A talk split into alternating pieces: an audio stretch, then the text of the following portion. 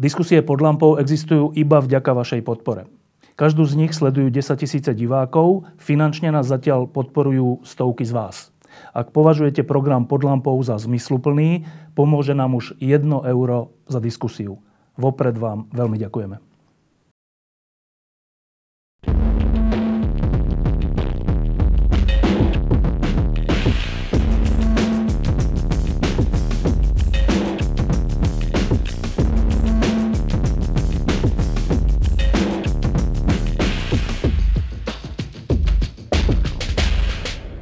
Pred asi dvoma rokmi, keď vypukla utečenecká kríza, sme tu v štúdiu sedeli s Petrom Zajacom a urobili sme takú lampu o tom, čo sa v Nemecku deje, čo to znamená pre celý svet, ale špeciálne pre Európu a Nemecko.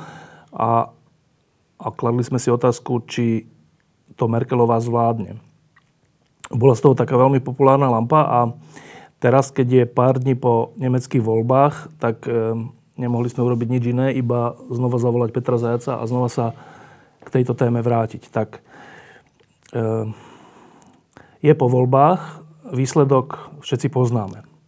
Tak najprv povedzme úplne krátko, že ako ten výsledok odpovedal na otázku, či to Nemci zvládli? Tak e, ten výsledok je taký ambivalentný, teda taký dvojaký, obojaký by som povedal, že na jednej strane dá sa utvoriť vláda, ktorá bude demokratickou vládou a na čele ktoré bude Angela Merkelová. To, o tom nie je to pochyb. Iná sa ani utvoriť nedá, pravdu povediac. Dnes, dnes to môže byť len vláda CDU, CSU, FDP, teda Slobodných demokratov a Zelených, pretože sociálni demokrati sa okamžite po voľbách sa odobrali do opozície. Takže v tomto zmysle sa dá povedať, že to Nemecko, nie len Merkelová, ale Nemecko, že to zvládlo a že bude pokračovať proste v tej nastúpenej politike. Problémy spočívajú v tom, že poprvé bude veľmi ťažko utvoriť vládu, lebo tie rozdiely na jednej strane medzi FDP a zelenými sú veľmi veľké, na druhej strane medzi zelenými a CSU sú veľmi veľké, ale aj medzi FDP a CSU sú veľmi veľké, čiže veľmi ťažko bude utvoriť eh, nejakú vládu. Ja si osobne myslím, že ak sa ju podarí utvoriť a ak sa budú tie strany správať racionálne, nemusí to byť dokonca zlá vláda. Jednoducho preto, že oni sa v niektorých veciach nielen vylúčujú, čo je pravda, ale v mnohých veciach sa doplňajú.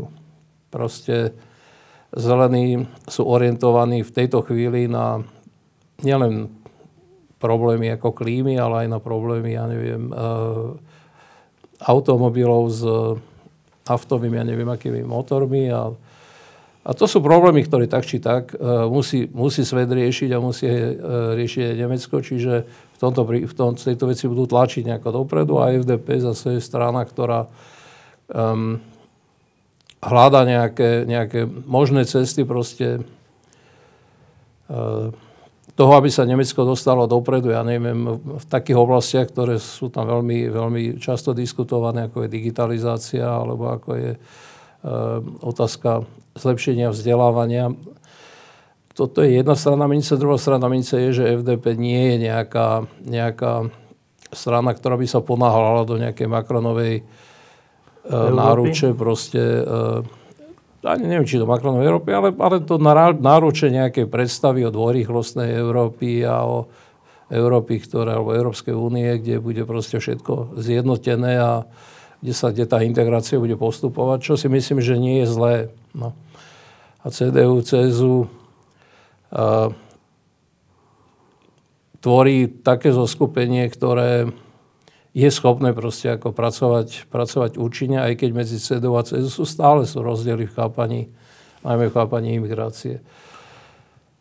Takže ťažko sa bude tá vláda zostavovať, to je jeden, jedna, jedna, jedna, jedna ťažkosť, jeden problém. A po druhé, CDU stratila 8% vo voľbách, to nie je málo. Do 41% sa dostali na 33%.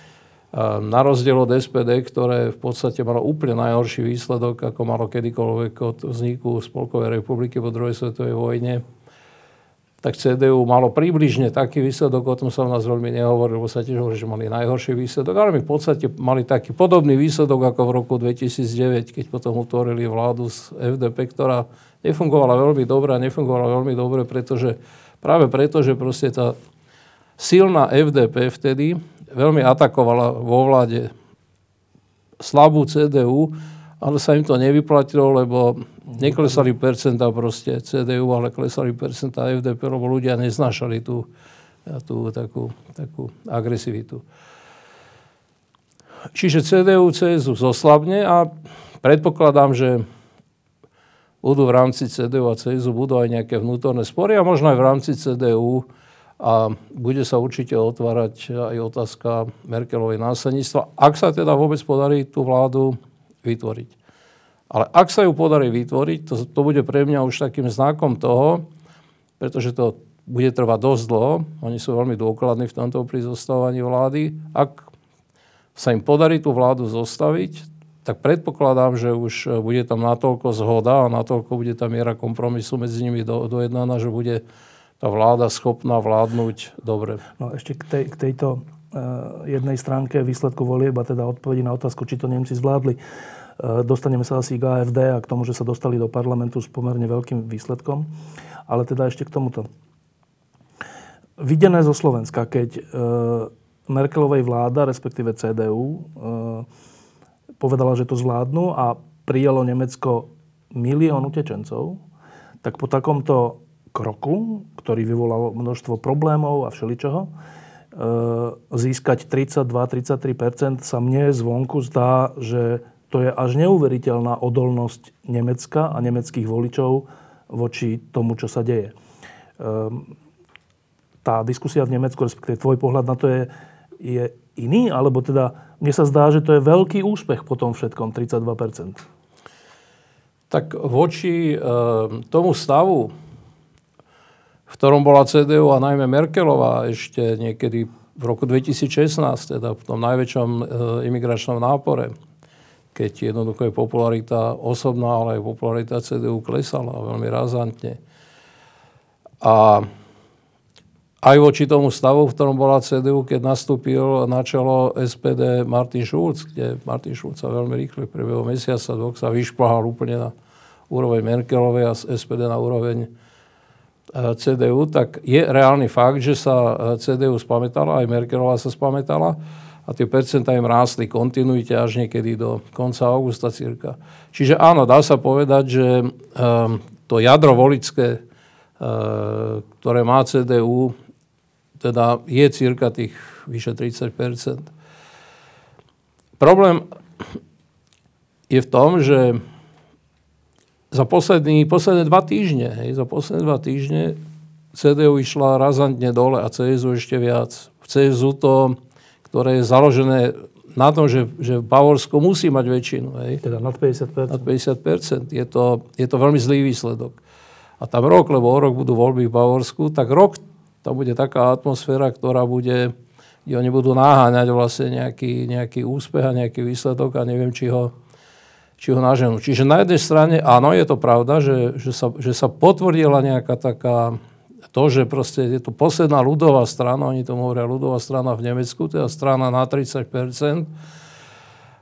A v tomto zmysle to bol aj, Mer- aj Merkelovej úspech celkom jednoznačne, ale na druhej strane oproti tomu stavu, v ktorom bola tá CDU aj osobne Merkelová ešte niekedy koncom augusta um, to bolo aj nejaké, nejaké sklamanie. Ja čo, sa, čo sa no, stalo medzi augustom a septembrom? No práve, že ja si kladiem otázku, že čo sa stalo. Všetci hovoria, že, to je, že, to, že, že sa je vrátila, že nejako chrstla do tváre vlastne tá imigračná politika, ale za dva je to do istej miery, je to pravda, ale ja si myslím, že, ja si myslím, že tam sa stalo niečo, čo je také úplne zvláštne, že cirka 2, 2 až 3 týždne pred voľbami po dueli medzi Merkelovou a Šulcom si všetky médiá, celá verejnosť si začali myslieť, že vlastne už nemá zmysel sa vôbec baviť o nejakom súboji medzi CDU a SPD, pretože to už je dané a je de facto rozhodnuté. CDU mala okolo 40, 38 až 40 SPD 23 až 25%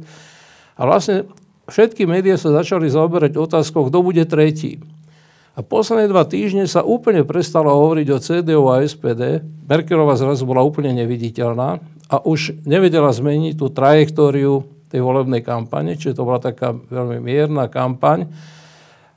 A tá kampaň začala byť ostrá medzi AFD, medzi slobodnými demokratmi, zelenými a lavicou.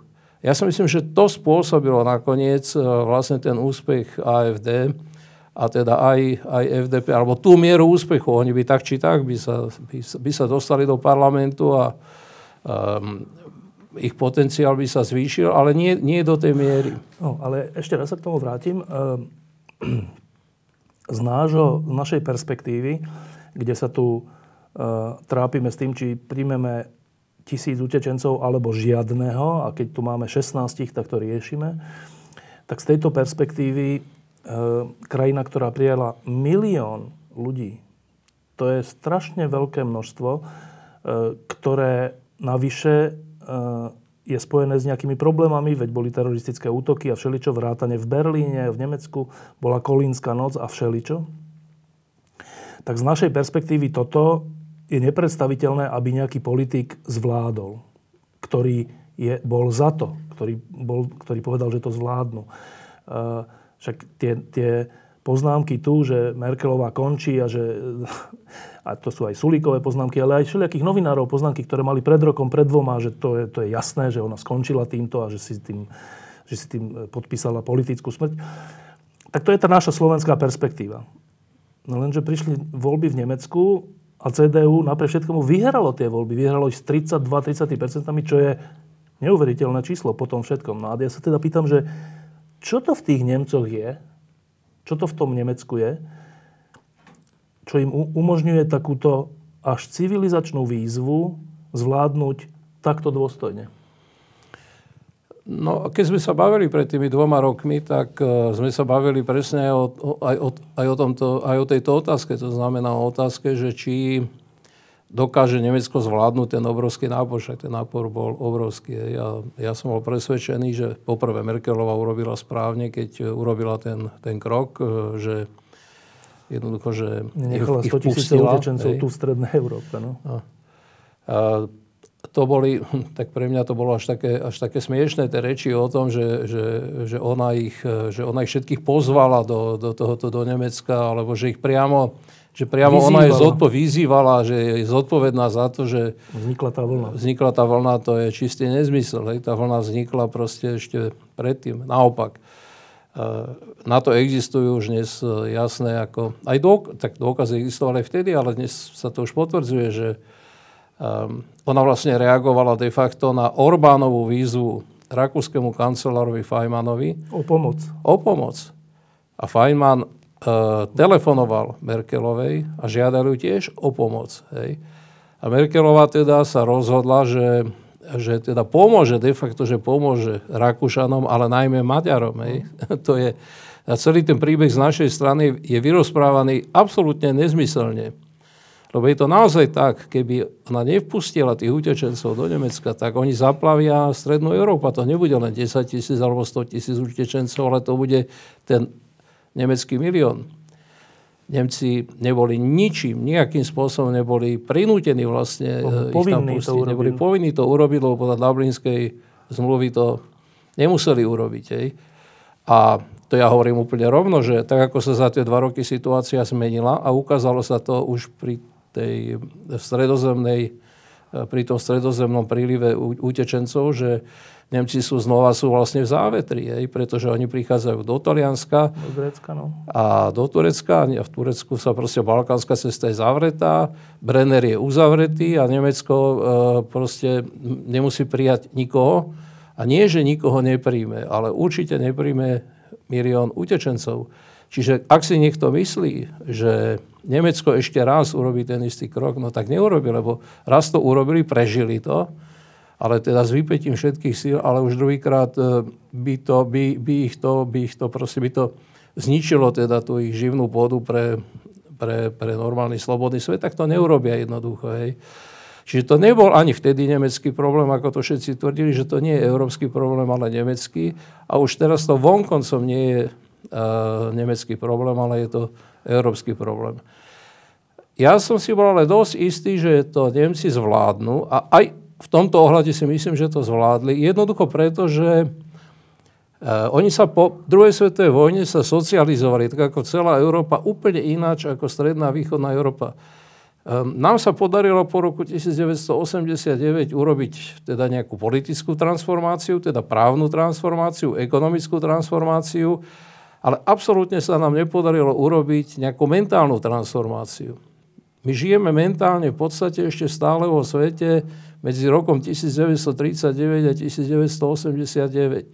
Teda, žijeme vo svete, ktorý si hovorí, že je proletársko-internacionalistickým svetom, ale fakticky to bol uzavretý svet jednotlivých egoizmov a nacionalizmov. Ale ten nemecký svet, alebo západonemecký svet a francúzsky a anglický a neviem aký, on žil vlastne od druhej svetovej vojne, to bol otvorený svet, kde dekolonizácia spôsobila to, že tí ľudia z tých kolónií sa stávali prirodzene občanmi tých e, krajín, tých pôvodných kolónií, kde tí ľudia prichádzali ako gazarbajtri do Nemecka, ale kde sa usádzali.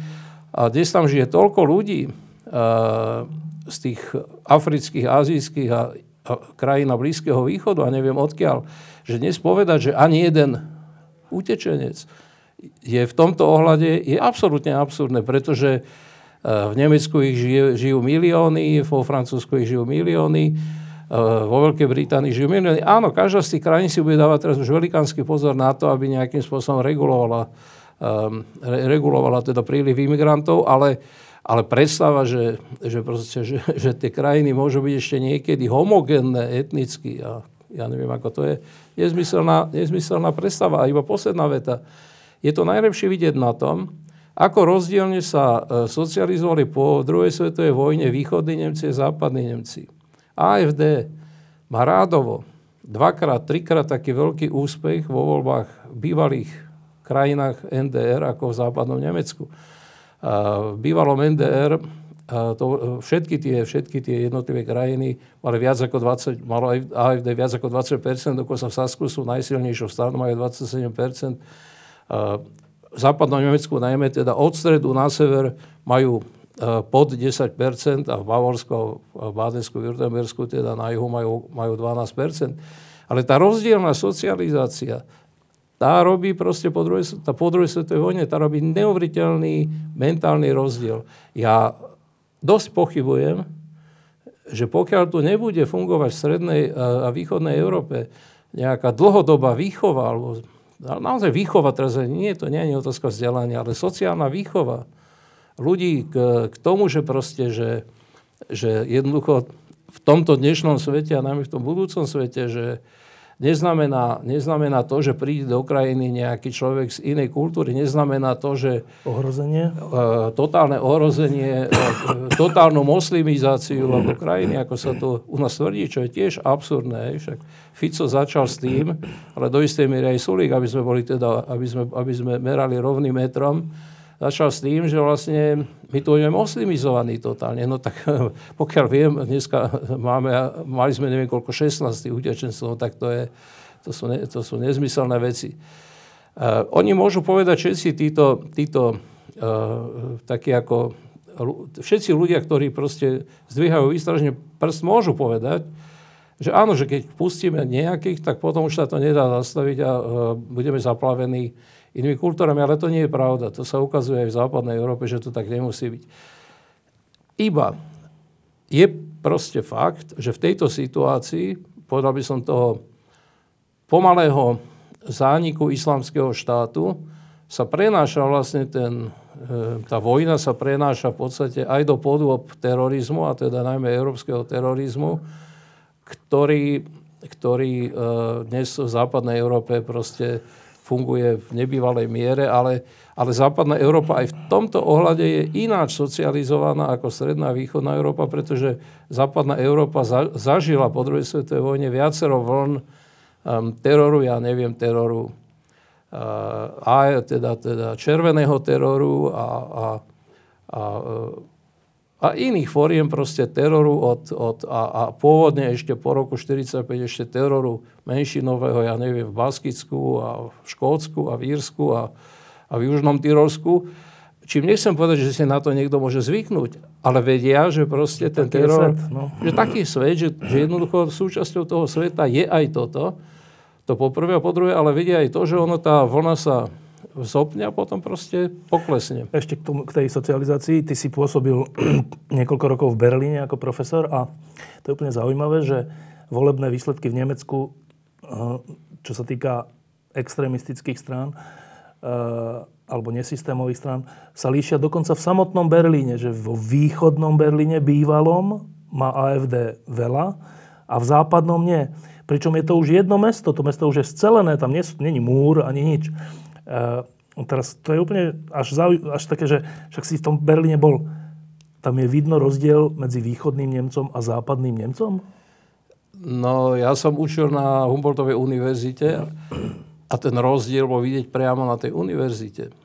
Tam tí východonemeckí, pôvodní východonemeckí profesori vo veľkej väčšine prípadov museli odísť. Hej? pretože boli proste členmi SED, čiže nemeckej vlastne komunistickej strany, alebo boli spolupracovníci tajných služieb, alebo ja neviem čo všetko. A namiesto nich tam prišli mladí západonemeckí profesori, ktorí tam úplne zmenili ten štýl vyučovania. E, poprvé narazili na dosť veľký odpor aj na Humboldtovej univerzite, ale, pro, ale to už je iný príbeh, to už asi teraz neplatí. Ale čo je veľmi zaujímavé, čo som tam ja zažil, že, tá, že ten stredný stav, teda asistenti, ktorí poväčšinou tí enderáckí asistenti povyhrávali súdy a ostali tam a ostali na plné úväzky a ostali na dobu neurčitú, čiže do konca života, na rozdiel od tých mladých asistentov dnešných, ktorí tam môžu byť 5-6 rokov, tak vlastne to, že boli v NDR, eh, asistentmi na Humboldtovej univerzite sa fakticky takým zvláštnym spôsobom ukázal aj teraz výhodou. Ale čo je podstatné, že celá tá táto, celý ten, celý ten, celá tá administratíva, to bola administratíva NDR, to bola iná administratíva s inými, s inými zvykmi, s inými návykmi, s iným spôsobom správania, s iným vzťahom k učiteľom, k tomu vzdelávaciemu procesu, ako, je to, ako to bolo v Spolkovej republike. Ja som mal napríklad takého sekretára, ešte spolu s iným svojim kolegom rusistom, ktorý v podstate urobil každú robotu, ktorú mu človek povedal, ale nič, ani o milimeter viac ako to, čo sme mu presne povedali. Čiže on bol asi taký ako tí, tí, tí uh, japonskí štrajkujúci, ktorí dodržiavali ak si to dobre pamätám, tak dodržiavali cestovný poriadok a tým vlastne ničili to prostredie. Čiže áno, ten rozdiel je, ten rozdiel je ešte aj dneska veľmi zretelný. A teraz sa ukázalo, že v tej hĺbkovej forme, hej, a to sme si už asi ani nemysleli, alebo už, alebo to mnohí ľudia nemysleli, že k takému niečomu môže dojsť, ale v tých hĺbkových mentálnych uh, rovinách proste ten rozdiel je stále, je stále veľ, veľmi hlboký. No, e, ešte, ešte k tomuto, že Eh, tu sa šíri, tu v Strednej Európe, v Maďarsku, Polsku, na Slovensku, v Česku, eh, sa šíri taký pohľad, že aj čo sa týka tej utečeneckej krízy, že my sme tu ešte tí, ktorí, dokonca až tak sa povie, že my tu ešte bránime tú našu kresťanskú civilizáciu a jej základy, kdežto Západ je už tak čo, rezignovaný, alebo skazený, alebo dekadentný, alebo hoci čo sa používa, že tento už ani nebráni. A teda, že to, že Nemecko prijalo milión utečencov a že ľudia napriek tomu volia CDU v 32% množstve, je dôkazom toho, že oni už sa nevedia brániť. Takto sa to asi bude hovoriť e, v našich vodách. E, ty ten postoj Nemcov vidíš, predpokladám úplne inak, ale teda ho pomenujme. Ak to nie je rezignácia, dekadencia, neschopnosť brániť vlastnú civilizáciu, tak čo to teda je?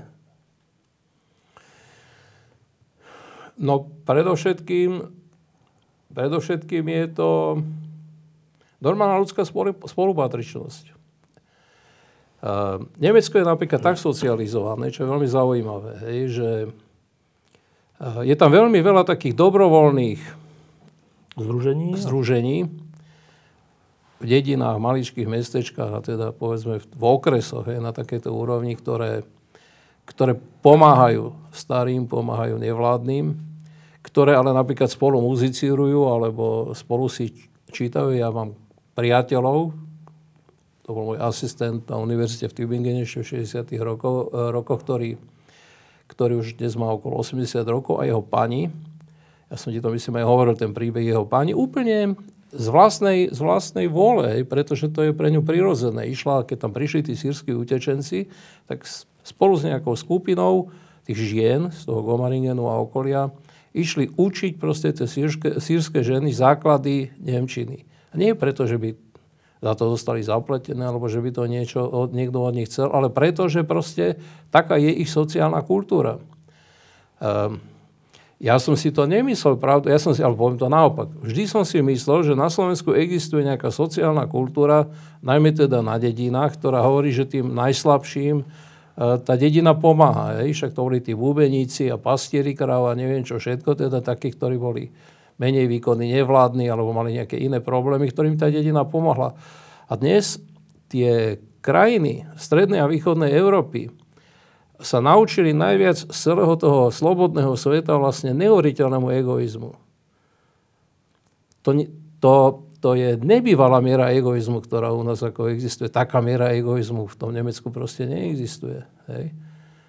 Ako, je, ako, ako je to u nás celkom ako zvyčajné. U nás sa pokladá naopak e, egoizmus za niečo samozrejme a, a naopak, ak niekto sa správa neegoisticky, ak niekomu pomáha, tak to sa pokladá za niečo, čím sa dokonca možno aj trocha tak nejako pohrdá. A, čiže tam ja vidím proste ten obrovský rozdiel, že veľké percento, a to bolo veľmi veľké percento, bez toho veľkého percenta tých, tých, tých spolupracovníkov, takých, takých tých sociálnych pracovníkov, dá sa povedať, to neboli nejakí, nejakí úradní sociálni pracovníci, dobrovoľníci, ale no. dobrovoľníci, dobro, to sú dobrovoľníci, tak bez tých dobrovoľníkov by to tí Nemci jednoducho nezvládli tak to, tomu hovorím nejaká sociálna kultúra. Hej. Teda úroveň nejakej sociálnej kultúry, ktorá v tom Nemecku existuje. E, pravda, pra, pravda je ale taká, že ak bude ten proces toho, toho, toho úplného rozrušovania tejto sociálnej kultúry, ak to bude pokračovať, a to je to AFD, no tak to bude mať e, aj v Nemecku veľmi negatívne následky. Pretože AFD ktoré má dneska, neviem koľko, skoro 13% AFD znamená vlastne návrat do nemeckej minulosti, teda, teda pokus v budúcnosti sa v čom si vrátiť do nemeckej minulosti. Teda keď sa pýtame na to, že v čom, je to strana, ktorá, a to treba povedať naplno, hej, pretože keď sa hovorí o tom, že sú to populisti, alebo keď sa hovorí o tom, že sú Radikáli, to... Rad, také, no tak takí nejakí radikálni populisti, alebo, alebo populárni radikalisti, tak to, tak to už dnes nie je pravda. Hej, dnes tá AFD prešla takým vývinom, že dneska sú to do veľkej miery, do veľkej miery, a najmä tá špička, a tá časť tej špičky, ktorá sa dostala do parlamentu, dneska sú to rasisti, sú to neonacisti a sú to revizionisti historickí. A to teraz si nevymýšľame. To prvýkrát sa objavilo niečo také ako reči o tom, že keď sú hrdí Francúzi na svojich vojakov, tak aj my máme byť hrdí na svojich vojakov z prvej a druhej svetovej vojny. Alebo Merkelová a vláda sú v podstate nejakými námeznými Žoldniermi. Žoldniermi proste Američanov a neviem, neviem čo západu po druhej svetovej vojne alebo uh, po, pamätník holokaustu je hamba pre Nemecko. Hej, takých výrokov tam už odznelo veľmi veľa a tie výroky proste uh, sa nejako vpisujú, oni sa vpečaťujú vlastne do tej, do tej mentality. Alebo výroky toho typu napríklad, že uh, ako mala podpredsednička AFD von Storch, ktorá povedala v tom najväčšom nápore tých imigrantov, že Treba ich na hranici strieľať a aj matky s deťmi. Tak to je priama výzva ako k násiliu. Hej. Teda ak je niečo násilnícke, tak to už je naozaj, to už je naozaj na hranici. Neonacizmu. Ja nehovorím, že všetci voliči eh, AFD sú, sú nejakí neonacisti alebo rasisti, Eh, lebo to vieme, že asi 60% voličov nevolilo AFD, pretože by boli až takí veľkí prívrženci AFD, ale z odporu voči tým ostatným stranám, čiže tých 60% voličov sú klasickí protestní voliči. ale aj to je dosť na to, tých 40%, alebo koľko je dosť na to, aby proste e, získavala e, AFD tvár, ktorú, ktorá po druhej svetovej vojne v Nemecku, a najmä v Spolkovej republike Nemecku, bola proste bola vytesňovaná úplne za okraj spoločenský. Ešte sa k tomu vrátim, že keď hovoríš, že vlastne rozdiel medzi nami a Nemcami je v miere alebo v schopnosti solidarity s inými ľuďmi, tak tu sa hovorí, že my sme tá kresťanská civilizácia a Nemecko a tie ďalšie, to už sú tie postkresťanské, kde už vlastne kresťanstvo vymiz, vymizne, alebo už skoro vymizlo. Lenže schopnosť byť solidárny s inými ľuďmi, ak to chceme takto pomenovať, je kresťanská cnosť.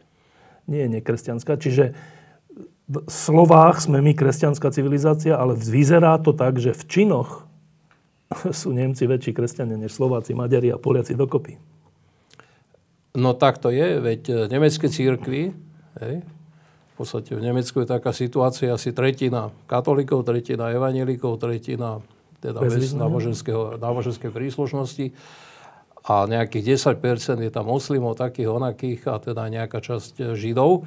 Ale teda v podstate je tam asi tretina katolíkov a tretina evangelikov, o tých teraz hovoríme, tak aj katolická evangelická církev od začiatku imigrácie pomáhala imigrantom a vyzývala k pomoci imigrantom a aj dnes e, sa postavila pred voľbami proti AFD a proti teda tomu ich, najmä teda nie proti AFD ako takému, ale proti tomu rasizmu a neonacizmu a proti teda tomu, to, tomu násiliu, ktoré z toho AFD vyžaruje. Hej. Čiže áno, tá tej církvy v Nemecku e, slovom a činom proste sú spolupatričné. Sú spolupatričné. E,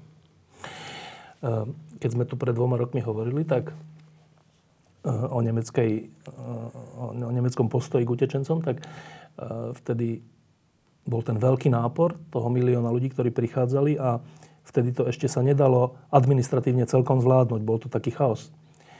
A vtedy sme hovorili, ty si hovoril, že, že Nemecko bude musieť na, na to nájsť nejaký spôsob, ako to celé usporiadať, ako to zorganizovať. A vyslovil si vtedy takú, také presvedčenie, že Nemci to urobia, lebo však oni sú tým známi, že vedia urobiť nejaký, nejaký, nejaký poriadok vo veciach, ktoré sú v neporiadku. Tak po tých dvoch rokoch dnes e, aj v tomto zmysle to Nemecko zvládlo, v nejakom zmysle administratívnom alebo v nejakom zmysle e, e, aby to nebolo chaotické a bez e, zákona? Tak dnes aj tí, ktorí vtedy v podstate prijímali e, teda ten nemecký postoj alebo postoj nemeckej vlády a aj Merkelovej, hovoria, že e, Nemci urobili minimálne, alebo nemecká vláda urobila minimálne dve chyby. O jednej hovorí aj samotná Merkelová, tá sa týka ale obdobia pred tým letom 2015, e, že jednoducho neskoro zaregistrovali, že e, v tých zberných táboroch, to sa dá takto hádam pomenovať, e, ja neviem, proste v Turecku a v Libanone, v Libanone a neviem, v Jordánsku a v Jemene a kde, kde všade, že, to tam, že ten pretlak je tam taký veľký, že sa vlastne tá masa pohla. Ona sa pohla už skôr ako v tom lete e, 2015 a nejako to nezaregistrovali a neurobili ani nejaké, nejaké reálne opatrenia. Proste jednoducho tá Dublinská dohoda prestala fungovať. Hej. Čiže tie krajiny, ktorí boli krajinami toho prvého styku, to nestačili nejakým spôsobom absorbovať. No. absorbovať. Um, a potom hovoria mnohí, že, sa, že urobila vláda aj druhú chybu. Ja si myslím, že to naozaj aj problém bol, že cirka po týždni sa rozhodovala nemecká vláda, že či, te, či hranice uzavrie alebo neuzavrie. Oni boli pripravení tie hranice uzavrieť. Ale nakoniec tam vznikla taká atmosféra, taká nálada, že jednoducho um, sa rozhodli tie hranice neuzavrieť, pretože proste predpokladali, že keby ich uzavreli, tak by, uh, tak by proste ľudia v Nemecku, že by, boli, že, by boli, že, by, že by sa postavili proti ním, lebo tá nálada tam bola veľmi, veľmi pozitívna, ale že aj Európa by sa postavila proti ním. Len v dôsledku toho sa naozaj stalo to, že sa dostalo do Nemecka obrovské množstvo ľudí bez dokladov, bez identity, bez všetkého. Čiže oni majú najväčší problém podľa mňa aj podnes v podstate s tým, ako, ako tých ľudí identifikovať. Hej. To je prvá vec. Druhá vec. Dnes už vedia to, že X a to X to sú, to sú možno aj 100 tisíce ľudí, že ne, nemajú právo na azyl a že budú musieť odísť, ale nemajú na to nástroje, ako by mali odísť. Teda tá byrokracia ešte stále nefunguje ako 100%. Ukázalo sa, že medzi tými jednotlivými krajinami nefunguje celkom koordinácia a tak ďalej. Ale v zásade za tie dva roky Nemecko ten príliv zvládlo. Zvládlo. Dneska tam dneska nejaké veľké problémy. Sú tam problémy teda takého typu, že niekto zrazí, a to je hrozné, hej, že niekto zrazí na, na to, to, to, to, to, to je taký zvláštny druh teroru, ktorý sa teraz ujal, že... Dodávkami, no. E, dodávkami, alebo, alebo ťahačmi, alebo čím, že vrazí nejaký, nejaký, nejaký islamista, vrazí do obrovského davu ľudí a zabije strašne veľa ľudí, čomu sa nedá dosť dobre, ako to sa nedá predvídať a ťažko sa tomu dá zabrániť. Tak to sa, to sa stáva teda. Ten individuálny teror, ten tam je a ešte tam asi aj zrejme bude, ale v zásade tá situácia dnes nie je nejaká primárne znepokojujúca. Druhá otázka bude, či sa podarí proste tých, tých, ktorí tam ostanú, či sa ich podarí integrovať do, do spoločnosti. To je obrovská výzva. A až potom, ak sa im to podarí, ale to je vec na jednu, možno aj na dve generácie, ak sa im to podarí Nemcom, tak potom si budú môcť povedať, že to, že to zvládli. Či sa im to podarí, to je dnes ťažko povedať, ale majú na to, majú na to, také, majú teda, na to svoje nástroje. Teda hovoríme o tom, že či sa im podarí urobiť to tak, aby z toho milióna ľudí nevznikli geta, ale aby vznikli aby tí ľudia sa začlenili do, normál, do normálnej nemeckej spoločnosti, vrátane jazyka, dodržiavania zákonov a všetkého. Áno, aby sa a predpokladám, že za tie dva roky nemecká vláda týmto smerom nejaké opatrenia robí. Robí? Áno, samozrejme. No tak robí, robí, robí veľké opatrenia. Jednak, jednak zákonné, ale jednak aj, jednak aj vecné. No proste uh, tí ľudia sa učia, sa, učia Nemči, sa učia Nemčinu, aj tí, ktorí tam nezostanú, sa musia učiť Nemčinu, to je prvá vec. A to je základný predpoklad, to dnes všetci v Nemecku vedia, že teda ten základný syndrom multikulturalizmu, že vlastne každý si hovorí svojim jazykom, že to už e, neplatí. No. Tak multikulturalizmus skončil v Nemecku cirka v roku 2005, e, keď CDU a menovite Merkelova proste povedali, že to je koniec multikulturalizmu a teda prišli s tým, s tou predstavou ako toho integrovania sa do spoločnosti. Takže dnes, keď niekto hovorí o Merkelovej multikulturalizme, tak je to absolútna neznalosť proste tých nemeckých pomerov, pretože dneska už nikto, žiadna politická sila v Nemecku nehovorí o nejakom multikulturalizme. Všetci, multikulturalizme všetci vedia, že proste buď sa podarí tých ľudí integrovať, ale integrovať to neznamená len, len e, naučiť jazyk, ale to znamená sociálne sa integrovať, e, bývať, integrovať sa v spoločnosti tak, aby e, získavali tí utečenci nemeckú identitu kultúrnu. Oni sú dneska sú šokovaní napríklad tým, že v druhej alebo tretej generácii Turkov ešte značná časť nie je integrovaná do nemeckej spoločnosti. No tak nie je, lebo ich nikto poriadne do, do tej spoločnosti neintegroval. No ale znamená to teda, že, že, e, že príjmu jednoducho nielen zákony, ale príjmu aj, aj tie spôsoby správania, teda kultúru správania Nemecku, čo je také celkom pre nich jednoduché, to je vzťah muža a ženy, to, či si podajú ruky, to, či budú na verejnosti chodiť s tou búrkou alebo nebudú chodiť s tou búrkou. A ich z takýchto vecí, ktoré vyvoláva veľké problémy. To znamená aj to, či budú v tých eh, mešitách, či budú imami, ktorých budú vychovaní v Nemecku, vzdelávaní v Nemecku alebo v Turecku, ako je to doteraz. Teraz zistili, že tí, čo prichádzajú z Turecka, eh, vlastne učia tých svojich, tých, tých, tých svojich moslimov, že, že tu toto je váš svet a nie ten, ktorý je vonku, teda ten nemecký, v ktorom ale tí ľudia ako normálne žijú, čiže aj to je veľký problém.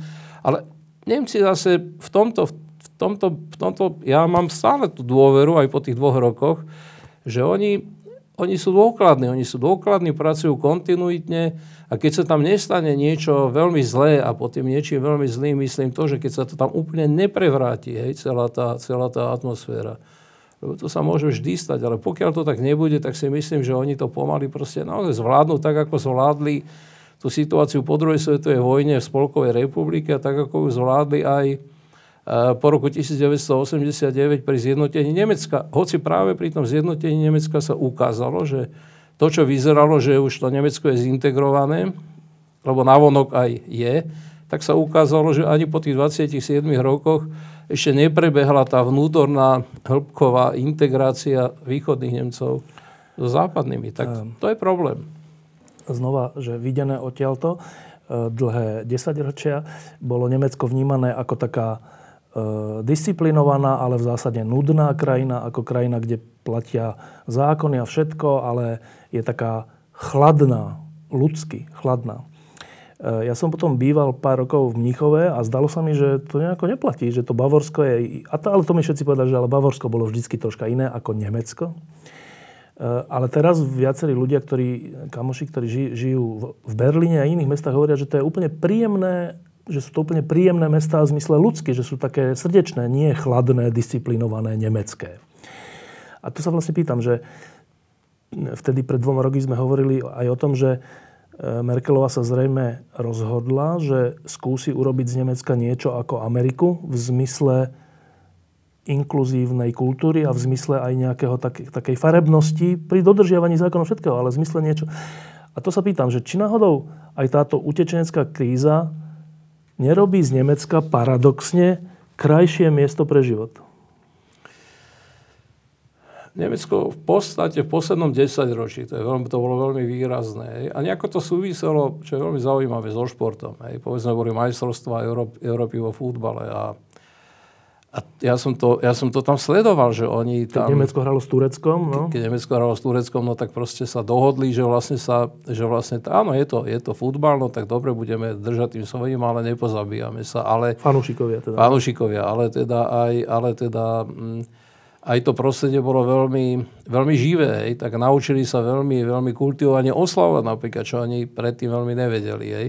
Ale naučili sa to a naozaj Nemecko je dneska v tomto zmysle je to veľmi civilná krajina, ale, ale aj taká, taká veľmi zaujímavá aj pôvabná, dá sa povedať. Hej.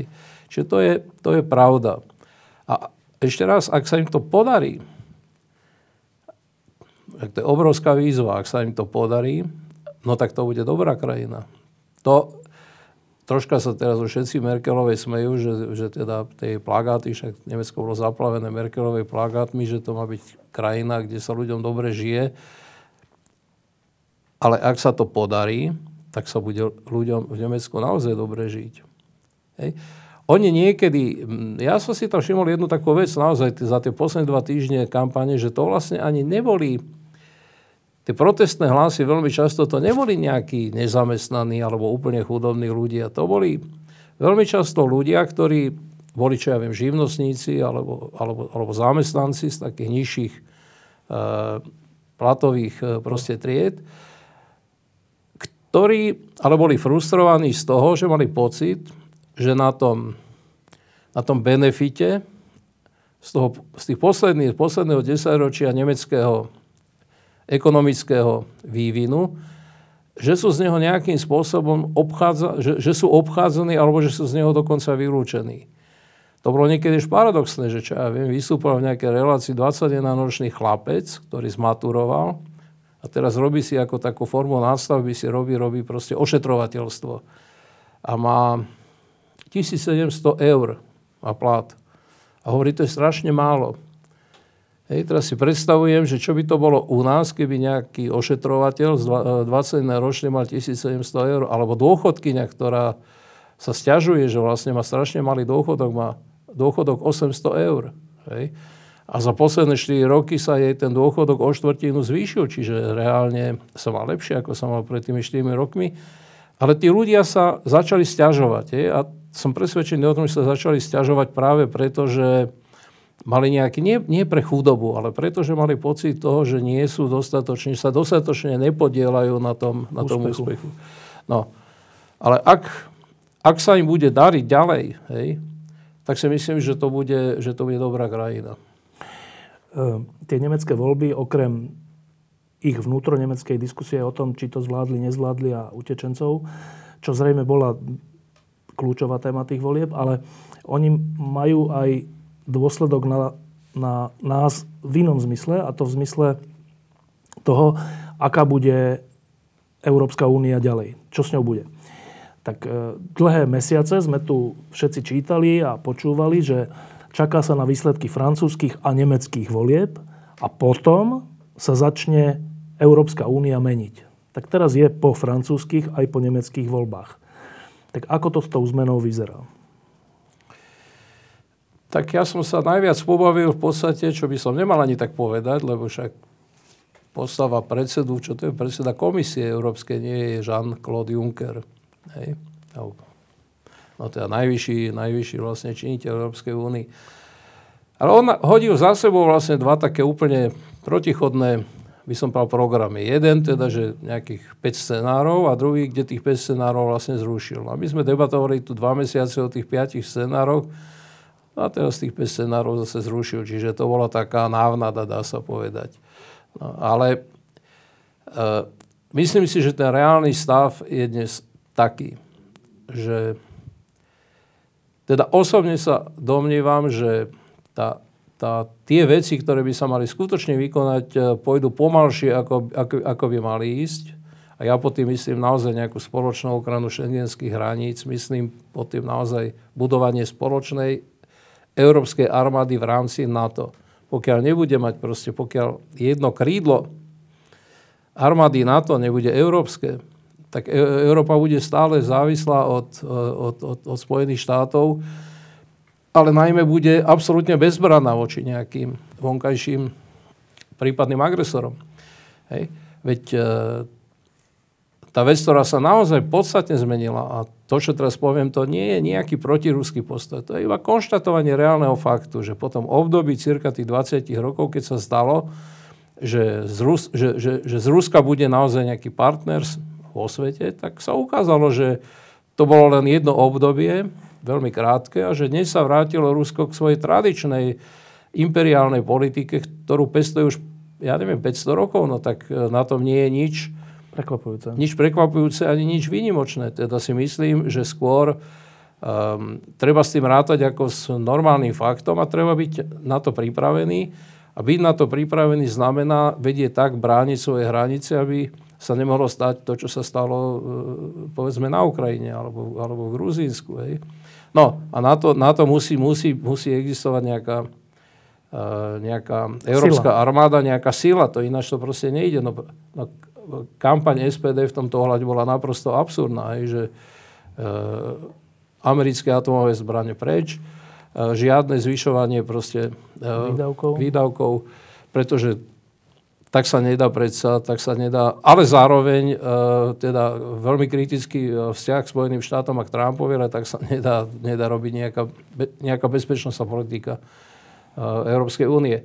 Čiže spoločné hranice, spoločná armáda so spoločným velením, so spoločnou výzborou. Keď sa my pozrieme na to, čo sa tu, čo tu vyvádzajú títo naši ministri obrany, hej, s dvoma, alebo koľko majú tých stíhačiek, možno štyri, hej, ktoré, a, a, a keď sa pozrieme na to, ako sa tu, ako sa tu korumpuje pri tých vojenských výdajov a teda tá armáda de facto, nech mi to odpustia, ale tá armáda je viac žriedlom korupcie ako nástrojom obrany krajiny. Hej No tak o toho je veľmi ďaleko k tomu, aby tu existovala nejaká, nejaká účinná armáda pod nejakým iným velením. Teraz skúste povedať slovenským generálom, že im bude priamo veliť e, nejaký, nejaký iný generál, alebo naopak skúste povedať nejakým nemeckým generálom, že bude priamo veliť slovenský generál. Ale to isté platí aj pre boj proti teroru, pokiaľ nebudú proste spoločné nejaké um, spoločné nástroje na boj proti teroru, spoločný systém informácií, Policajt, databázy, policajti, tajné služby, samozrejme, hej, tak to nebude proste fungovať. A zdá sa mi, že ten proces ide hrozne, hrozne pomaly a hrozne ako liknavo. Tie ostatné veci, o ktorých sa tak veľa hovorí, sú podľa mňa nie, nie nedôležité, ale myslím si, že, že tá ich dôležitosť je dôležitosť druhého rangu. Um, to znamená otázka ja neviem, proste viacrýchlostnej Európskej únie. Áno, Macron o tom hovorí, ale uh, nevidím, nevidím nejaké náznaky toho, že by uh, Merkelová ako kancelárka nemeckej vlády niečo také niekedy hovorila. A ani si nemyslím, že táto nová vláda, ak sa utvorí, a bude v nej Merkelová, teda bude v nej CDU, CSU a, a zároveň FDP, že by išla týmto smerom. Ale to sa uvidí, hej. To je ťažko predvídať. Takisto ako ťažko predvídať, že čo v tej ekonomickej sfére, čo sa tam e, reálne uskutočne, čo sa neuskutočne. Ale to, čo je nevyhnutné, lebo tá imigrácia je stále veľkým a otvoreným problémom, tak to, čo podľa mňa je úplne prioritné, to sú tie otázky, o ktorých, o ktorých som hovoril, a nie tie otázky, o ktorých sa u nás hovorilo za posledné mesiace. No a, a k tomu ešte, že zdá sa, že súčasťou nemeckej vlády budú nemeckí liberáli, e, ktorí sú v otázke, alebo v otázkach týchto európskych troška skeptickejšie, respektíve sú proti e, spoločnému ministerstvu financí, sú proti tomu, aby sa vzájomné dlhy e, nejak vyrovnávali, alebo aby jedna krajina platila dlhy inej krajiny a tak. E, z toho vyplýva, že keď takáto strana, liberálna, štandardná strana, bude súčasťou nemeckej vlády, takže aspoň na prvý pohľad z toho, z toho vyplýva to, že takéto jadro takto definované Európskej únie sa odkladá. Je to tak? Tak v každom prípade, pokiaľ bude FDP súčasťou e, novej vlády, no tak e, v podstate skôr, to iba domnienka, ale skôr bude pokračovať ten typ politiky nemeckej vlády, ktorý um, teda, teda um, tu bol už aj predtým mínus SPD. SPD v tomto ohľade bolo vždy nejak, nejakou výnimkou, čo ja viem, Schröder je šéfom neviem akých ruských týchto, no tak to je, to je veľ, veľ, veľká, veľká vec, by som povedal, až takmer ironicky.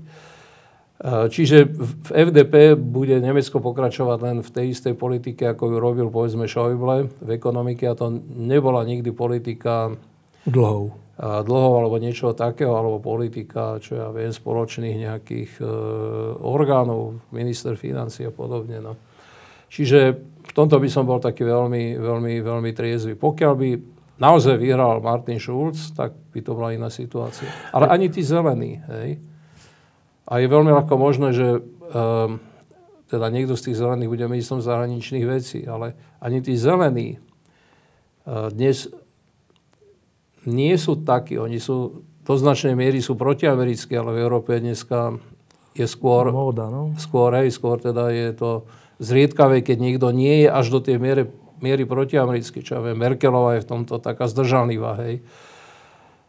Ale ani tí zelení, aj tí, aj, tí, aj tí zelení majú jasno v nejakej bezpečnostnej politike v otázke proste európskej armády a v otázke ukotvenia e, Nemecka v západnom e, civilizačnom okruhu, čo ešte pred 20-30 rokmi taká samozrejmosť nebolo.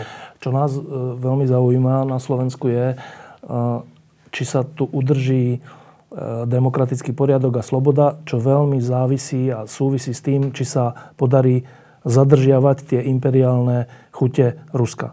Z tohto hľadiska víťazstvo Merkelovej sa zdá, že je pre nás až požehnaním, nie? Um, ja myslím, že áno. Ja, ja, som nebol, ja som nebol e, pred krízou, hej, teda v roku 2008, ja som nebol nejaký veľký Merkelovec v rámci CDU, skôr som bol prívrženec takých tých, eh, takých tých liberálnejších ekonómov, ktorí potom ale odtiaľ nejako tak, tak sa vytratili. Nakoniec eh, v podstate mm, Nemecko malo ekonomický úspech s politikou SPD a nie CDU, čo je taký, taký zvláštny fenomén. Hej. Teda tá Schröderová politika uvoľnenia pracovného trhu, tá tam spôsobila naozaj ako viedla k veľkému úspechu, ale, ale osvojili si ju nie sociálni demokrati, ale osvojili si ju FDP a teda najmä CDU, CSU. Čiže áno, no, e, je fakt, že po, po, po, po tej svetovej kríze v roku 2008 som sa, som sa vo väčšej miere stal prívržencom Angely Merkel, lebo som videl, že tá zdržanlivosť, triezvosť, pokoj, hej, stabilita, ktorá, ktorú ona zo seba vyžaruje, že to, že to, je, že to je dobré, že to je, že to je rozumné. Čiže dnes, eh, dnes eh, som presvedčený o tom, že to je, že to pre Nemecko, ale aj pre nás je víťazstvo CDU je, je dobré. Je, je, naozaj nám, naozaj nám, nám pomáha proste v tom sa v západnej Európe oveľa viac ukotviť. Ale naozaj si jednu vec myslím, hej, že oveľa väčší, oveľa väčší význam a dôraz sa bude v budúcnosti, aj to najbližšie budúcnosti sa bude klásť na, na také kľúčové kultúrne otázky. Teda na to, čo, čo, čo, čo sa dá pomenovať ako, ako sociálna kultúra, forma socializácie, čo sa dá pomenovať ako forma e, solidarity, ako forma správania sa, e, vzájomného správania sa ľudí. Čo sú veci, ktoré sú ťažšie uchopiteľné ako otázka e, výšky daní alebo otázka mm, proste, ja neviem, nejakých zákonov. Ale myslím si, že to, bude, že to bude kľúčový problém. A veľmi rozmýšľam, a teraz troška odbočím od nemeckých problémov, ale veľmi rozmýšľam v podstate o roli, ktorú majú prezidenti v týchto krajinách, a teda aj na Slovensku. Že, tak sa hovorí, že to, sú, že to, že, že z hľadiska e, výkonnej politi- kompetencie, že to, že, že to sú slabé, to je slabá funkcia. Ona celkom taká slabá ani nie je. Ale prosím, hej, ale z hľadiska práve vytvárania proste nejakej, nejakej elementárnej sociálnej klímy v krajine sú to neuveriteľne dôležité funkcie. My sme si ich iba nemohli užiť, lebo sme nemali prezidentov, ktorí by, ktorí by túto funkciu plnili. A naozaj, to teraz nehovorím proste, pretože by som chcel dneska robiť kampaň eh, prezidentovi Kiskovi, ale naozaj on bol prvý prezident, kde to ľudia tak pocitili, že on teda túto, presne túto rolu ako plní a bolo by dobre, keby si to aj on uvedomil úplne ako naplno. Ale teraz nechcem hovoriť o Slovensku, hej, ale o tom, že naozaj tými kľúčovými otázkami budú otázky civilizačné, kultúrnych, kultúrnych ale, ale teda kultúry myslím v tom širokom zmysle, zmysle slova toho, či platia pravidlá, či sa podvádza alebo nepodvádza, či sa vynáša, donáša, či, či, či sa korumpuje, nekorumpuje. To sú strašné veci. Hej? To sú strašné veci to je, to je tie spoločnosti, a najmä v strednej a východnej Európe sú tak prerastené proste tým, tou, tou korupciou, tým, tým mafiánstvom, donášaním, vynášaním, podrážaním, podvádzaním. A už ani neviem, čo si mám vymyslieť, že, že toto bude podľa mňa ako, ako, ako rozhodujúce. A ak sa dokázalo to Nemecko socializovať za tých 70 rokov druhej svetovej vojny tak, tá kultúra života sa tam pomaličky postupne sa zvyšovala aj, zvyšovala aj s takými troška vratnými procesmi. Tak ešte raz, ak to pôjde dobre, a v tomto som obozretný, hovorím to už hádam tretí alebo štvrtý krát, že ak to pôjde dobre, hej, a to už nie je dnes otázka toho, že či ešte budú nejaké veľké prílivy utečencov. Nemyslím si, že utečenci zaplavia Európu. Skôr sa obávam, že utečenci budú zomierať e, v tých krajinách no, násilia. Hej. To nie, to nie, nie, nie, nie je do, dobrý, do, dobrý pohľad na svet, by som povedal. Čiže toto si nemyslím, že bude najväčší problém. Myslím si, že najväčší problém bude, a teda v e, západnej civilizácii bude, bude otázka kultúry vzťahov. To vidíme v Spojených štátoch. Otázka, otázka prezidenta Trumpa je otázka kultúry vzťahov. Že Trump proste nasadil v Spojených štátoch um, takú látku kultúry vzťahov, ktorá sa stále, stále sa nejakým spôsobom e, znižuje. To nie je dobré. E, preto som sa pýtal na to Rusko a Merkelovu, lebo myslím, že ty si to napísal pred voľbami nemeckými, že v samotnom Nemecku je na to rozličný pohľad a že napríklad SPD, sociálni demokrati, sú oveľa e, benevolentnejší, respektíve viac by Rusku povolili, alebo viac by sa na jeho činy E, dívali s pochopením než Merkelová. Tak z tohto hľadiska sa mi zdá, že e, víťazstvo Merkelovej je pre Slovensko výhodné. Je veľmi dôležité, pretože v Nemecku je tá situácia asi taká, že v podstate AFD je proputinovské. Hej. Významná časť voličov AFD boli e, Rusi, ktorí prišli do Nemecka najmä po roku 1989 do, do Sovietskeho zväzu. Teda, nie, nie, už po roku 89. Po roku 89. Po roku 89 to boli vlastne uh, ruskí Nemci, ktorých po roku 89 po zjednotení Nemecka potom Rusi pustili a teda vrátili sa po generáciách naspäť ako do Nemecka. Mnohí z nich, možno aj väčšina z nich sú voliči AFD. Ne? Čiže tam je jeden zdroj vlastne toho proputinovského alebo proruského všeobecne nejakého nejakého vzťahu. Druhý zdroj toho proputinovského vzťahu je nemecká lavica. Nemecká lavica v tomto ohľade je protiamerická, protinatovská a proruská. Teda strana Die Linke, myslíš? Áno, lavica, lavica. Teda to sú, to sú vlastne tí neokomunisti. Ešte stále sú to neokomunisti. To sú z druhej strany takí radikáli ako AFD, to je ako podkova. Hej? Tie dva konce podkovy sú veľmi blízko, veľmi blízko pri sebe. A tretí zdroj, tretí zdroj tohoto postoja, e, týchto postojov je aj SPD. To sa nedá nič robiť. V SPD tam je dlhodobá tradícia, proste akože dobrý vzťah k Sovietskému zväzu, to bola tá generácia ešte povojnová, to boli, to boli veľké postavy SPD aj veľké postavy nemeckej politiky, ktorí teraz pomaličky odchádzajú. Hej. ale ich nastavenie bolo vždy minimálne také, a, a, bol, a bolo to aj nejaká časť CDU, povedzme, povedzme kancelár Kohl, hej, um, pri otázke Ukrajiny bol veľmi, veľmi zdržanlivý. Takisto ako Helmut Schmidt, teda po, ľudia, osobnosti, ktoré si, ja, ktoré si ja vážim. Ale rozumel som tomu, lebo to boli ľudia, ktorí žili najmä teda aktívne a politicky, najmä pred rokom 89 a hľadali si vtedy taký, nejaký, taký vzťah k Sovietskému zväzu, ktorý by, ktorý by mm, no proste bol aspoň natoľko pozitívny, aby, aby nevyvolával konflikty. Ale že dnes e, to znamená, že, že naozaj, že ten, Helmut, ten, ten Schröder, ten Schröder proste, on je naozaj je šéfom dvoch veľkých ruských spoločností. Čiže on je priamo, teraz, nesem, teraz nehovorím, že tajným agentom. Keď hovorím, že agentom Ruska, tak myslím, on je ekonomickým agentom Ruska v Nemecku. To je reálny fakt a má blízko k špici e, SPD a tá politika, je, tá politika je taká. Hovorím to len preto, že ak teda je to AFD, je to lavica, je to značná časť SPD, tak sa potom pýtam, že kto v tej nemeckej politike zastáva tých medzinárodno-politických otázkach taký triezvý názor, no tak je to CDU, Merkelovej CDU.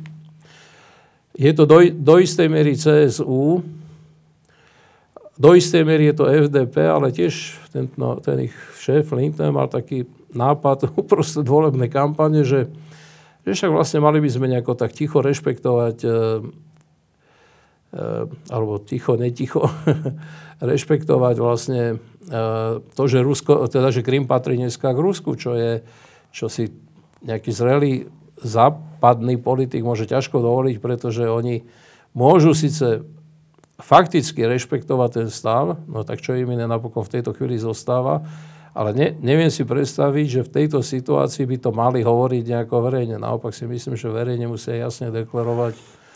Čiže, čiže v tom Nemecku nie je, nie je tá situácia taká, že by taký triezvy, a zase Merkelová nie je žiadna protiruská politička, ale je triezva politička. Je politička, ktorá si uchováva nejaký, nejaký taký triezvy vzťah aj v tej medzinárodnej politike. Tak takých tam zase až tak veľa nie je. Čiže áno, aj z tohto hľadiska je Merkelová je pre tých, ktorí, si, ktorí chcú, aby Slovensko bolo ukotvené a dobre ukotvené v západnej civilizácii, je dobrá politička.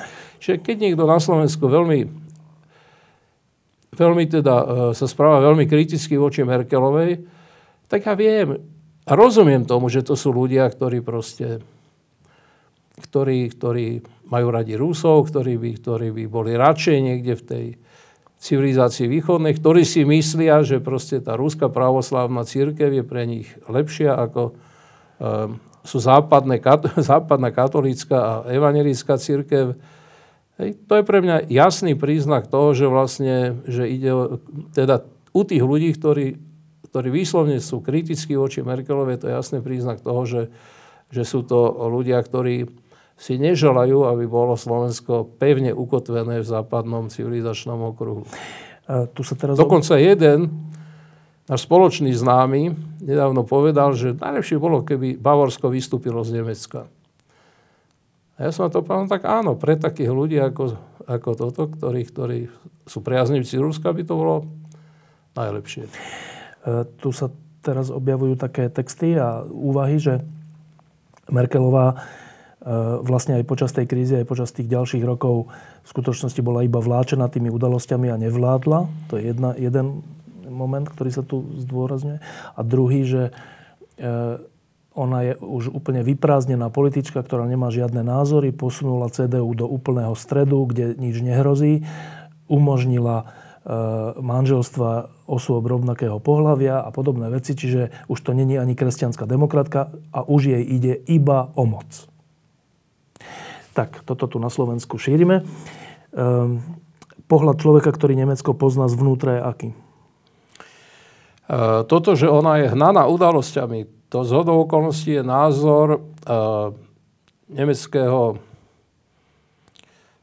novinára a do, veľmi dobrého znalca, teda berlínskych pomerov, sa to hovorí v Nemecku, teda pomerov vo vláde a človeka, ktorý ktorý chodí už neviem koľko, 8 rokov s Merkelovou aj po zahraničných návštevách, čiže aj keď k nej nemá veľmi blízko, alebo najbližšie, sú aj takí, čo majú k nej bližšie z tých novinárov, ale, ale predsa len zrejme, tak takto býva medzi politikmi a novinármi, že ten politik si do lietadla nezobere novinára, ktorý ju tam vyhodí do luftu. Hej. No, volá sa Robin Alexander a on teda on teda e, to sformuloval tak, že on je vlastne ako hnaná tými udalosťami. Ale on tým myslel v podstate to, že ona bola, že, že nemala pod kontrolou, nemala pod kontrolou tú imigračnú vlnu. A reálny fakt je taký, to je pravda, hej, že cirka v tom oktobri, novembri, decembri, ešte januáre, to boli 4 mesiace, hej, e, naozaj v Nemecku teda ten, ten príval tých imigrantov jednoducho štát nemal pod kontrolou. To je, to je pravda, hej.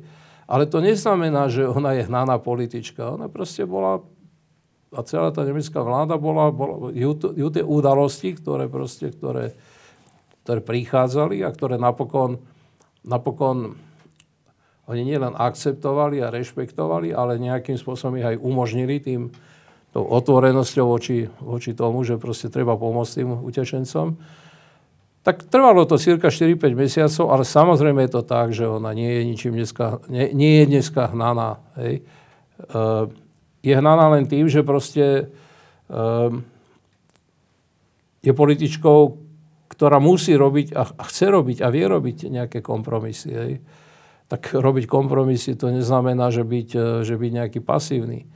Ona nie je teda hnanou političkou, ona je političkou, ktorá má dosť jasnú predstavu a veľmi dlhodobú predstavu o tom, ako by to Nemecko malo vyzerať, ako by malo vyzerať to je Nemecko.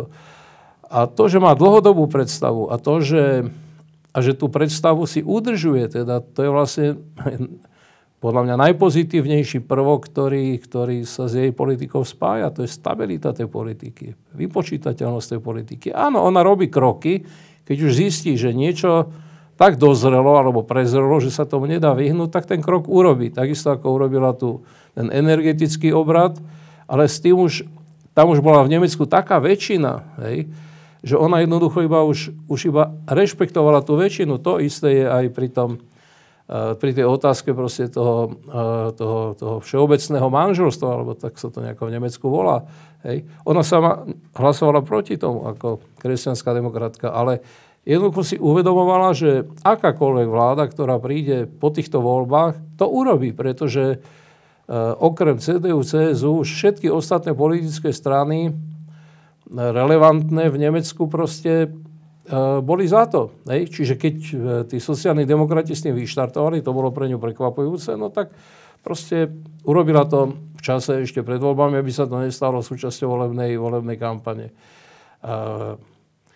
Ale to nebola nejaká, to bola proste, to bola, to bola jej úvaha. Hej? To bola úvaha, ktorá vychádza z toho, že niekedy čaká 5, 10, niekedy je 15 rokov. To je problém, povedzme, toho, tohoto všeobecného manželstva. Však to je problém, ktorý trvá 15 rokov čaká, kým tie problémy ako nejakým spôsobom nedozrejú. Ale povedať, že je hnaná v tejto veci, to sa, to sa nedá povedať. Skôr je obozretná. To by som určite povedal, že je veľmi, veľmi obozretná. To ale to je podľa mňa len dobre. To je tá jedna stránka, ale tá druhá stránka je, že pod jej vedením sa CDU posunula už tak do stredu, že vlastne už nič nereprezentuje, že už nereprezentuje žiadne hodnoty a ide len o moc. Na to reaguješ ako? Tak ako čo, v strede nie sú žiadne hodnoty? Tak stred to je miera. Osvietenstvo je miera, my sme dediči osvietenstva, taký, onaký, lepší, horší, úplne zlý, ale sme dediči miery, teda osvietenstva. Ona je dedička osvietenstva, dedička proste tie miery. Ja myslím, že naopak, že zhubná je, zhubné je, keď e, tá spoločnosť tú mieru opustí. Hej?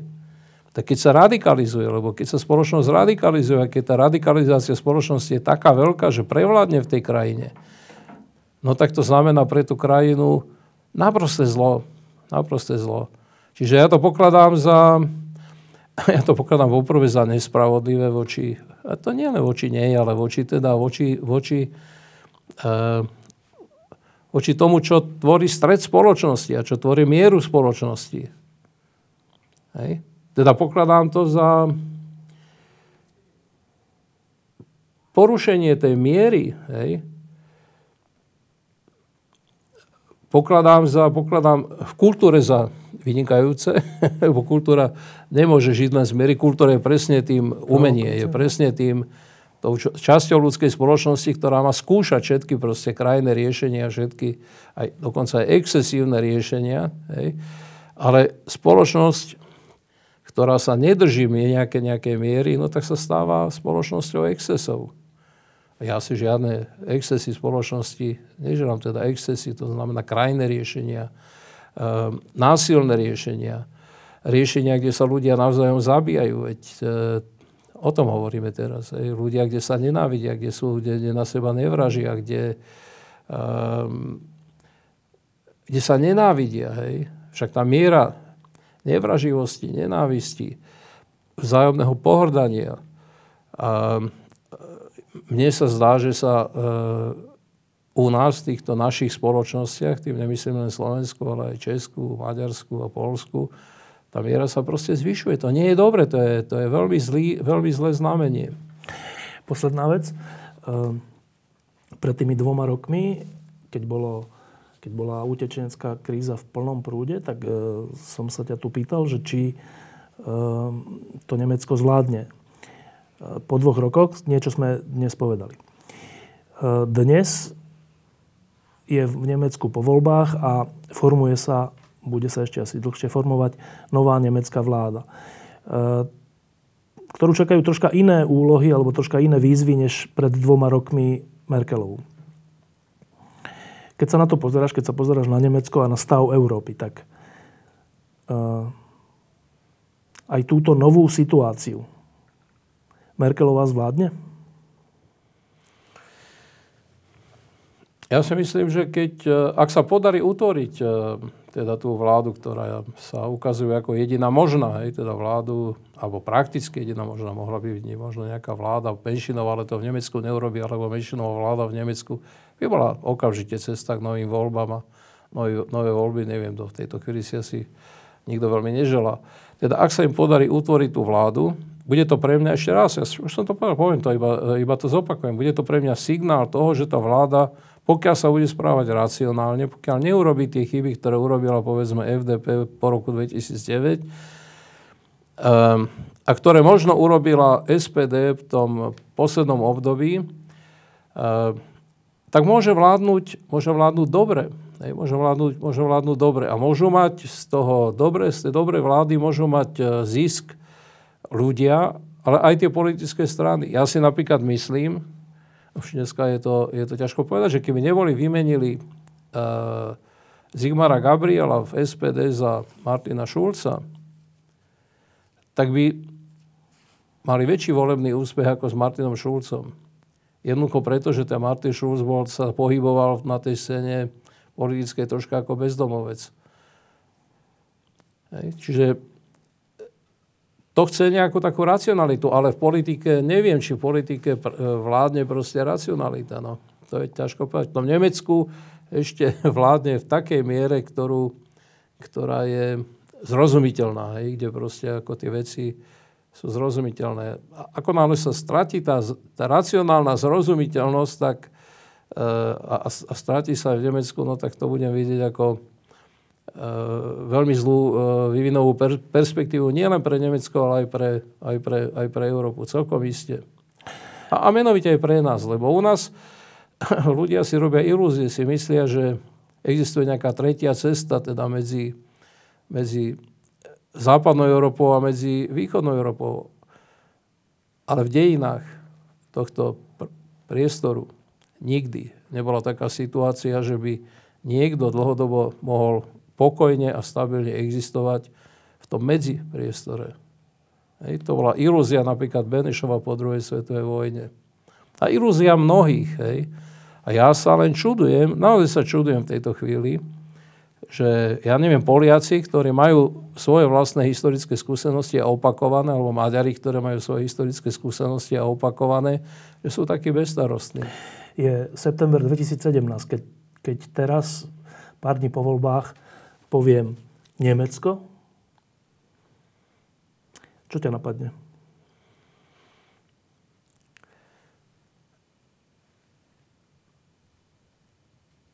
Neviem, napadá mi iba to, že treba počkať, treba byť trpezlivý. Treba byť trpezlivý. Treba, naozaj, treba si počkať, ja neviem, možno rok, možno dva. Myslím, že do, toho, do tých čas sa to ukáže, či to Nemecko sa vybere dobrou cestou. A ja dúfam, že sa vybere to dobrou cestou a myslím si, že má na to predpoklady. No proste, ak sa budú správať tie tri politické strany zodpovedne. Je tam jeden taký zvláštny moment, že ani FDP, ani, ani Zeleným sa do tej vlády vlastne vôbec nechce. Lebo majú skúsenosti iných. Hej. Teda FDP má skúsenosti svojich predchodcov, že doplatili na to a, a Zelení vidia skúsenosti SPD, ktorí na to tiež doplatili. No proste ona tá, tá veľká strana, tá, tá, tá hlavná strana, či je v tomto prípade CDU, CSU, doteraz absorbovala tie vo tie menšie strany, ale nie je to nevyhnutnosť. Myslím si, že môže vládnuť aj, aj taká vláda, kde budú mať benefity z toho vládnutia všetky strany tej koalície, ale chce to nejakú, nejakú, nejakú trpezlivosť a, a, a nejakú rozumnosť. Ak sa bude teda Nemecko správať rozumne, tak si myslím, že um, že to môže byť dobrá vláda a že uh, môže to byť dobré aj pre nás. Petr Zajac, ďakujem, že si prišiel. Ďakujem aj ja. Ehm, myslím, že teraz ideš rovno na ďalšiu diskusiu o Nemecku. Že? Keď ty, ty sleduješ tie nemecké médiá, ktoré robili, popisovali volebnú kampaň alebo vôbec dianie v Nemecku a keď sleduješ to, ako to tu uh, popisujeme a sledujeme na Slovensku v médiách, ako sme popisovali nemecké voľby alebo vôbec nemeckú realitu? No tá znalosť, tá veľmi konkrétna znalosť tej veľmi tej úplne aktuálnej situácii e, nebola bohviaká vysoká. Teda veľmi často som, som si uvedomoval, že vlastne, že, že, že teda nejako ideme za tou reálnou situáciou tých posledných dní, to bola prvá vec. Ale zase musím na druhej strane povedať, že už existuje v tých, aj v tých našich, povedzme, tlačených médiách, existujú zahranično-politické komentári, ktorí sa v tom vyznajú, hej. Možno, že mali byť prúžnejší, možno, že mali byť ako... Uh, aj v tých interpretáci- interpretáciách, no niekedy to boli veľmi čudesné interpretácie, ale teda mám ten pocit, že tá situácia sa, uh, sa nejako oproti, povedzme, takej situácii pred 15-20 rokmi, že že sa zlepšilo. Že tí mladí, áno, áno, že tí mladí novinári proste že sa vyznajú v tej, tejto, v tej situácii. Musia sa naučiť ako lepšie analyzovať, interpretovať. Niekedy sú to čarovné veci, čo aj starí matadori, čo zo seba dostanú. Aké zvláštnosti. no ale... Čiže dá sa povedať, že máme troška viac oči otvorené pre svet, než sme mávali? Máme troška viac otvorené oči pre Nemecko, ako sme mávali, či to je pre celý svet, to neviem. A okrem toho je tu ešte jedna vec, že my vždy sa tak porovnávame s Čechmi a tie české médiá dneska, a to je najmenej polovica, možno aj viacej, majú taký protinemecký tých, ktorí škodí tým, tým, tým, tým, tým, tým českým médiám, ale aj tej českej spoločnosti. Hej, čiže myslím si, že v tejto chvíli tie slovenské médiá sú nastavené nejako, nejako neutrálnejšie. neutrálnejšie hej. A to je čím dané, že české médiá majú takýto tón? To historickou skúsenosťou? Alebo čo tak jednak si myslím, že sa tam objavuje taký tradičný antinemecký týk, čo je veľmi zvláštne, ale on sa vždy tak vynára nejaký, taký ešte od Palackého.